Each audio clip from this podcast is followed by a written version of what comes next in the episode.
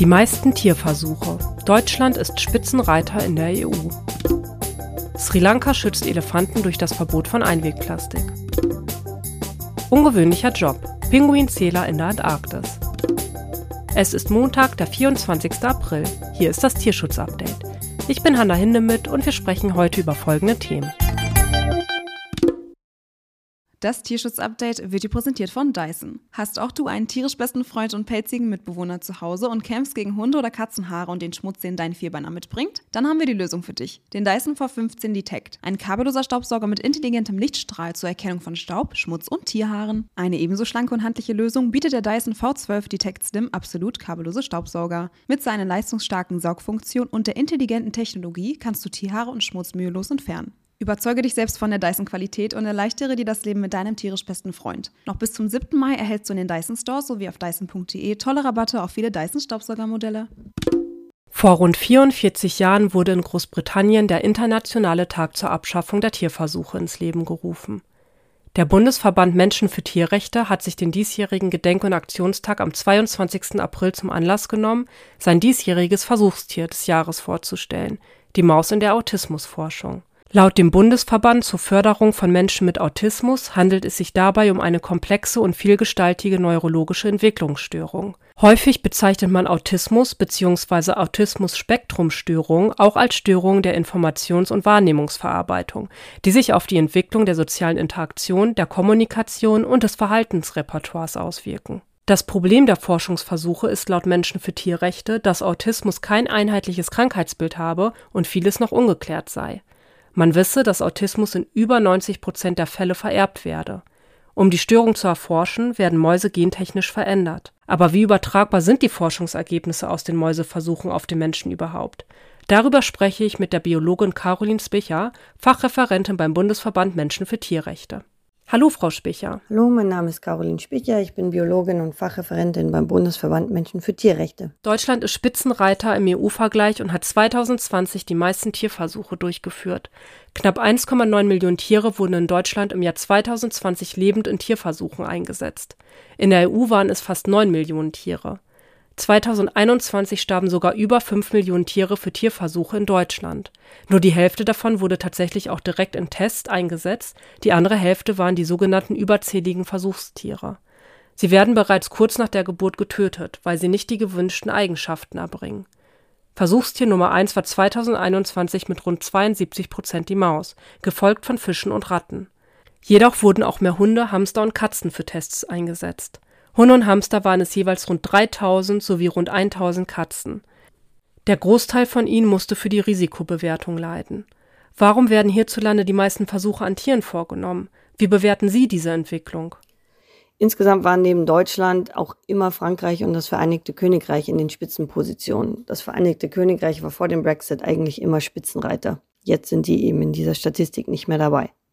Was Deutschland anbelangt, so ist es im Vergleich zu anderen Mitgliedstaaten ein großes und wohlhabendes Land mit dezentraler Struktur.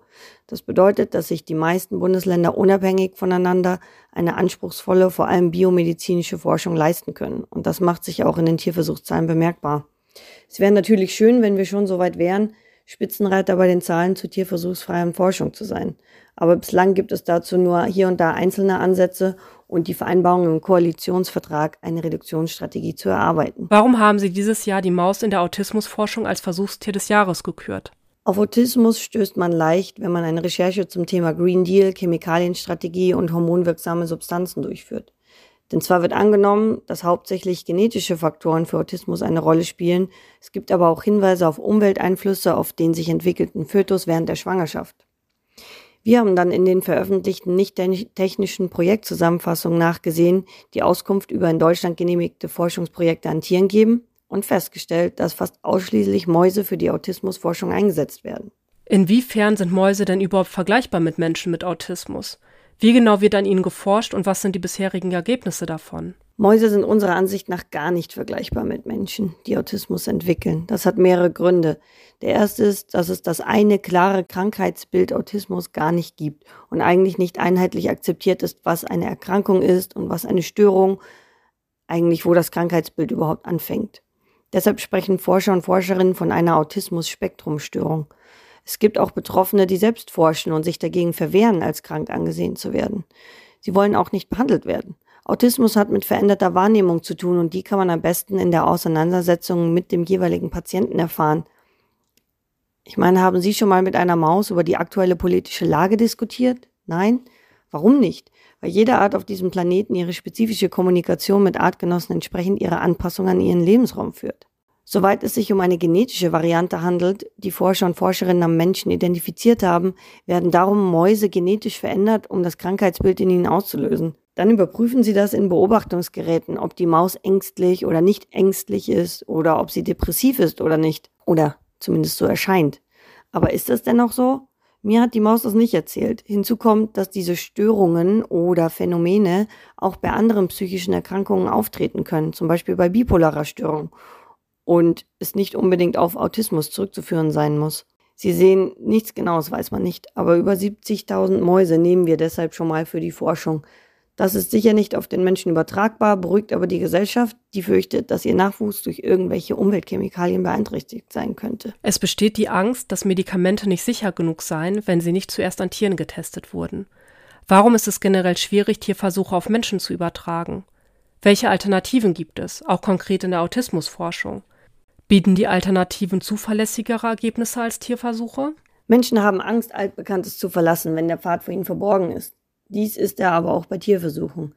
Denn wir sind zwar alle Säugetiere, wir haben uns aber hinsichtlich der Stoffwechselenzyme zum Beispiel doch schon weit voneinander entfernt. In den Giftigkeitsprüfungen weiß man das schon lange und hat deshalb Sicherheitsfaktoren eingebaut, auf deren Grundlage die Konzentration eines Teststoffs am Ende nur ein Zehntel, ein Hundertstel oder sogar ein Zehntausendstel betragen darf. Da die Forschung inzwischen weiter fortgeschritten ist, wissen die Wissenschaftler und Wissenschaftlerinnen inzwischen auch, dass die Unterschiede zwischen den Geschlechtern, den Altersstufen oder den Ethien auch sehr groß sein können, weshalb man inzwischen das Forschungsfeld der personalisierten Medizin eingerichtet hat.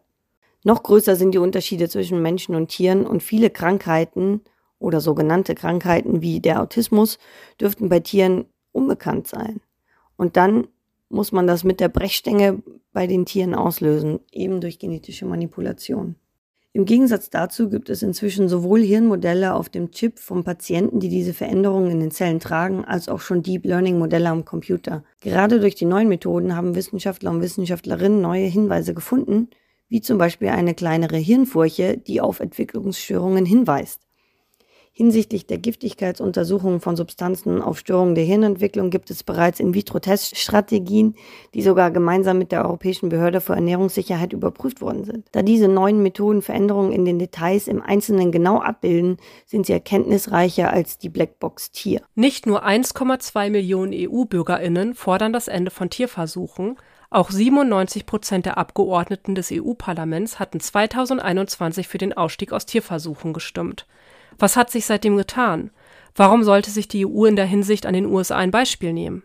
Natürlich hat die Europäische Kommission darauf geantwortet und auf eine europäische Partnerschaftsinitiative verwiesen, die nun die Aufgabe hat, eine Roadmap zum Ausstieg aus dem Tierversuch in den Giftigkeitsprüfungen zu entwickeln. Diese Initiative besteht aus zahlreichen Generaldirektoraten der EU und Industriezusammenschlüssen. Eine Zeit lang hatte sich die Europäische Medizinagentur, die EMA, aus dem Thema tierversuchsfreie Methoden verabschiedet mit der Begründung, dass sie kein Geld und keine Kapazitäten haben. Der eigene Haushaltskontrollausschuss hat aber hier anlässlich der Entwicklung der Europäischen Bürgerinitiative und der Forderungen des EU-Parlaments Druck gemacht, sich auch oder doch wieder einzubringen. Hier wurde ihnen klipp und klar vorgegeben, dass sie den Arzneimittelentwicklern den Einsatz von tierfreien Methoden empfehlen sollen und diese Beratungsleistungen sollen dann später in einem Tätigkeitsbericht nachgewiesen werden. Insofern hat der Vorstoß der USA schon Einfluss gehabt, schließlich sind die auf OECD-Ebene ja auch miteinander verbunden. Bei uns dauert es jedoch noch alles etwas länger, weil wir 340 Millionen Einwohner in 27 Mitgliedstaaten mit jeweils einzelnen Zulassungsbehörden und den EU-Behörden haben. Im Gegensatz zu den USA mit 330 Millionen Einwohnern, also ein Land, mit 330 Millionen Einwohnern und zwei sehr gut ausgestatteten Bundesbehörden, der FDA und EPA, die zentral und effektiv an diesen Fragestellungen arbeiten. An der Aufbruchsstimmung und der Bereitschaft, entsprechendes Personal und die Mittel zur Verfügung zu stellen, muss hier noch gearbeitet werden. Die USA sind hier sicher ein Vorbild. So hat die OECD im Dezember dringend die Mitglieder der EU aufgefordert, Kapital für die Validierung neuer tierfreier Methoden zur Verfügung zu stellen. Gute Nachrichten aus Sri Lanka. Die Regierung will jetzt durch das Verbot von Einwegplastik ab Juni 2023 seine Elefanten schützen. Etwa 6000 wilde Elefanten leben laut aktuellen Zählungen auf der Inselnation im Indischen Ozean. Rund 50 offene Mülldeponien gibt es in ganz Sri Lanka. Kein Zaun und kein Graben hindert die Wildtiere daran, auf diesen Deponien nach Nahrung zu suchen. Jedes Jahr sterben fünf von den grauen Riesen, weil sie Plastik gefressen haben. Das soll nun aufhören. Ab Juni 2023 darf aus Tierschutzgründen kein Einwegplastik mehr verkauft werden. Tierschützer fordern darüber hinaus, dass das Verbot auch auf biologisch abbaubares Plastik erweitert wird. Denn auch dieses Plastik stellt beim Verschlucken eine Gefahr für die Tiere dar. Morgen, am 25. April, ist Weltpinguintag. Wer den flugunfähigen Vögeln in ihrer Heimat der Antarktis ganz nah sein will, der konnte sich bis zum 2. April auf eine Stelle als Pinguinzähler auf einer einsamen Insel bewerben. Wen Dosenfutter, eisige Kälte und wenige Menschen nicht abschrecken, für den ist dieser Job genau das Richtige. Die Population von Kaiser, Esels, Adelie und Zügelpinguinen brüten nämlich auf dem Festland der Antarktis und müssen im Rahmen der Forschungsarbeiten überwacht werden. Warum das Zielen so wichtig für den Arten- und Klimaschutz ist? Die britische Organisation UK Antarctic Heritage Trust will seine sechs historischen Stätten und Monumente in der Antarktis erhalten. Auf die Klimakrise hinzuweisen gelinge der Organisation nicht nur durch ihre Forschungsarbeit, sondern auch durch die Aufmerksamkeit der Öffentlichkeit. Denn nur wer verstanden habe, wie wichtig der Erhalt der Antarktis und unseres Planeten ist, werde sich auch dafür einsetzen. Damit ist unsere heutige Folge zu Ende. Schaltet gerne beim nächsten Mal wieder ein. Um keine Folge zu verpassen, abonniert unseren Kanal und lasst auch gerne eine Bewertung da. Euch wie immer vielen Dank fürs Zuhören und bis zum nächsten Mal.